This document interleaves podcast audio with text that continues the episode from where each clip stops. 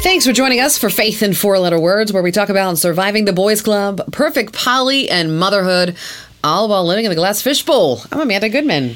And I'm Tara Thomas. What a difference a week makes because when you think about how all of our lives have changed in the span of just a few days, it's a good reminder of how really life in many respects is fragile. Well, it's funny because you and I, while we were sitting here preparing for this podcast, normally we would kind of sit and and joke around and talk a little bit, but you have been um, handling some business, and I have been handling business um, from PR things because there are so many balls in the air right now and so many unknowns um, with this COVID nineteen and people's responses and what's going to happen and who's going to go where.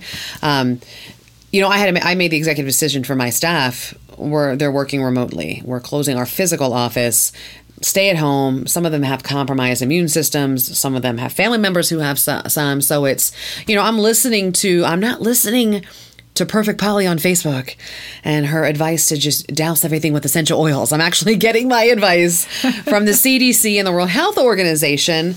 And um, you know, I, I tell everybody it's not pan. This isn't panic. This is called precaution, and I'm taking the you know the right precautions. I think we have to acknowledge that social media, for better or worse, a phrase I use a lot lately, it has exacerbated any kind of information sharing, sometimes for the negative. And what I mean by that is remember, you've heard people talk about this years ago. People will say, oh, you know, there were never all of these kidnappings or attempted abductions or other things. And the fact is, is they were happening. We just were not as hyper aware because we didn't have an ability to be connected in a 24 7 flow of information. So now, with COVID 19 or coronavirus, we instantly know if a man in Spain right. came in contact with a woman getting off an Egyptian cruise. I mean, that's right. how hyper local it has become. And so I get that that overexposure in a sense can make people panic different from even 20 years ago where we wouldn't know until days weeks later what was really happening on the other side of the globe you know what's interesting is that there's been two extremes in my opinion it's people who are in way over the top panic mode or people who find this they're laughing it's it's it's laughable they're beyond irritated they're not taking service rather than having that middle of the road.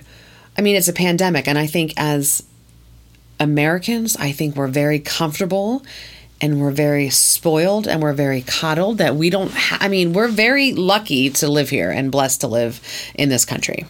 You know i think back to 9-11 when it was basically a punch in the mouth when we thought oh my God, this can happen here. Something mm-hmm. like this can happen here. Well, these pandemics never happen in the United States. We, that's on the other side of the world, and that third world country. It's never going to come here. Well, now it's here, and I think it's almost too unbelievable to people to under to understand it. Correct. And it's you know it's. Um, my I feel sorry for people that there is a general concern. There's a lot of people going through stuff. Bottom line, it's not about you. It's not always about you. Mm-hmm. It's about the people who have compromised immune systems, who are battling cancer, who have, you know, they can't afford to get sick because if they end up in the hospital, they may not come out. So when people are not taking it seriously or being aloof or mocking it or, you know, this is ridiculous. You guys are making I have a problem with those people because it's just it's maybe you can survive it and you probably will be able to survive it. Maybe your neighbor can't.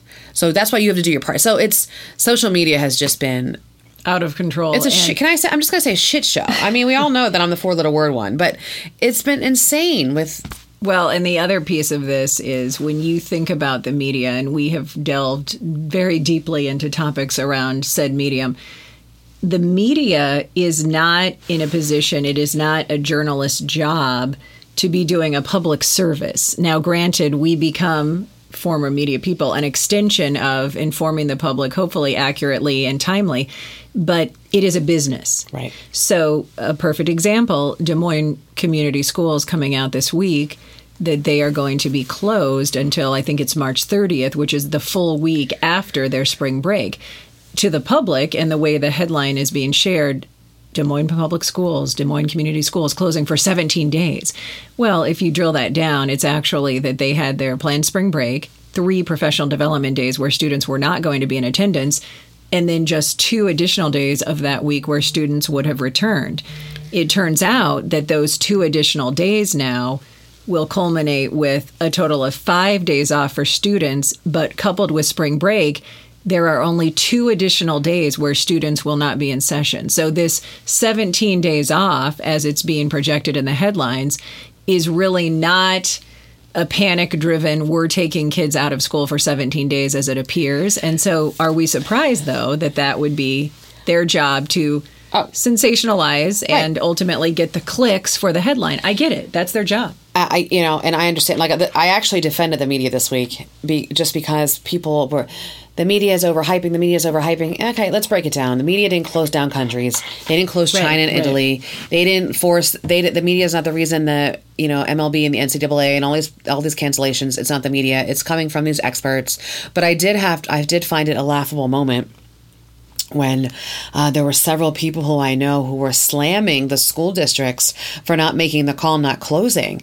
Well, Karen, you're going to on a cruise still.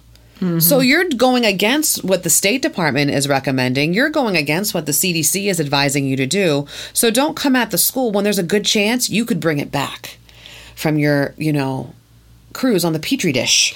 you know exactly. I mean? So I just find it laughable. Like people want when only when it applies to them. If it doesn't apply to That's them, right. like everyone else should take the extreme measures that they want you to take, but right. they're not putting into they're not action do in their it. own home. Seriously, we were going to go on a vacation, you know, but long and then right we were going to go on a very nice trip and we had saved money for it and when this all happened it was eh, we, sh- we probably shouldn't well thank goodness because we may not have gotten back in the country you know so it's going to be we're you know doing the staycation thing getting some board games i don't know you know i've got my older two are panicking over it because we don't know. We've never been placed in this situation. Right. You know, it does. It's basic. It is basic rules. It's you know, let's wash our hands. Let's not. And you have an interesting perspective because you have a mother-in-law that is a physician in another country. Yes. And so, what is her take on My this? mother in law works in South America and she is a pediatrician. And she was talking to my husband the other day, and it was very interesting because she said, um, Americans are not prepared enough. You're not taking this seriously enough. And she said how Italy is, you're on the same trajectory as Italy. And you have to remember, Italy, the first day was like third, the first week, 30. They're up to like a thousand. They were, in a couple days, they had 200 people die in 24 hours. Like this is huge. And Italy is the exact same, um, they're advanced medically the same way United States is. So when she said that, that sent me into panic because my mother in law, very intelligent, very calm, so when I knew when she was saying that, I'm like, okay. So, you know, shoving my kids with elderberry, using all like the natural things to build up their immune system. True. It's just been interesting to me and just watching and how it all unfolds. And it's, you know, we talk about social media because it is proven. You are damned if you do, damned if you don't. Absolutely. If you talk about it too much, if the media talks about it too much or anybody there, you're you're you're, you're blowing it out of proportion. If you don't do it, then you know they fault you for not talking about it. So it's you're, it's just people are just too hard to please. And you referenced it earlier. Our country, by way of the freedoms we enjoy, the freedoms that also come with higher risk because we aren't like Israel, where armed guards are patrolling yeah. the malls. I will never forget the contrast because I actually flew two weeks after 9 11. Mm. I was living in Washington State at the time. I flew to Salt Lake City. And I remember when I walked out of the plane into the terminal and to see those armored or mm-hmm. armed rather national guardsmen in full uniform standing along the stretch of people entering and exiting through security it was it was an amazing image to think of. This is our country, the United States, in less than two weeks after an incident that changed our lives forever. And at the time, we were journalists. So, I mean, when you think, or at least I was, were you working at the time? Yes, I was. So, the thing that's hard for me to understand is how do you strike that balance moving forward, where in a case like a pandemic, we do have to take precautions. We do have to almost have government led measures. Mm-hmm. But, you know, where do you draw the line? Because if you saw some of those now banned from YouTube clips, there were documented video, assuming they weren't false or doctored images, of women who had been alleged to have been exposed to coronavirus that were being dragged out of their homes and taken off into vans in men wearing hazmat suits to be quarantined. And so you have to wonder where do we draw the line? There was a grandpa in St. Louis that defied his quarantine order Uh, to go to and went dance. to yes, a school event. Yes. So at what point do we then say you're under arrest because Amanda, you're not staying in your home and you were just on a cruise? I mean, I don't know where you draw the line. I think everybody thinks that they're above. We all do. And we all think we're immune. We all think that it's not going to happen to us because it never has. Well, you don't know what you don't know. right. Right? That's true. I never thought that people I knew would be killed in a terrorist attack, you know, in New York City. on U.S. soil. on U.S. places, soil. I never would have thought it, but then once it hits, I expect the unexpected at all times. Now, I am I living walking around. Oh my God, I'm scared. I'm scared. I'm gonna no, I, but I'm on guard and I'm watching for like this the my kids and I'm you know praying that they're okay and I'm calling to check on my parents because they're in that high risk age because they're over the age of 65 are you okay don't go anywhere it's and it's it's just the thing that that breaks my heart for people is everyone's so dismissive of it one another. And it's on social it's it's, it's on social media. You watch, can watch it un, you know uh, unfold. It's people are sharing their fears. Let people be afraid.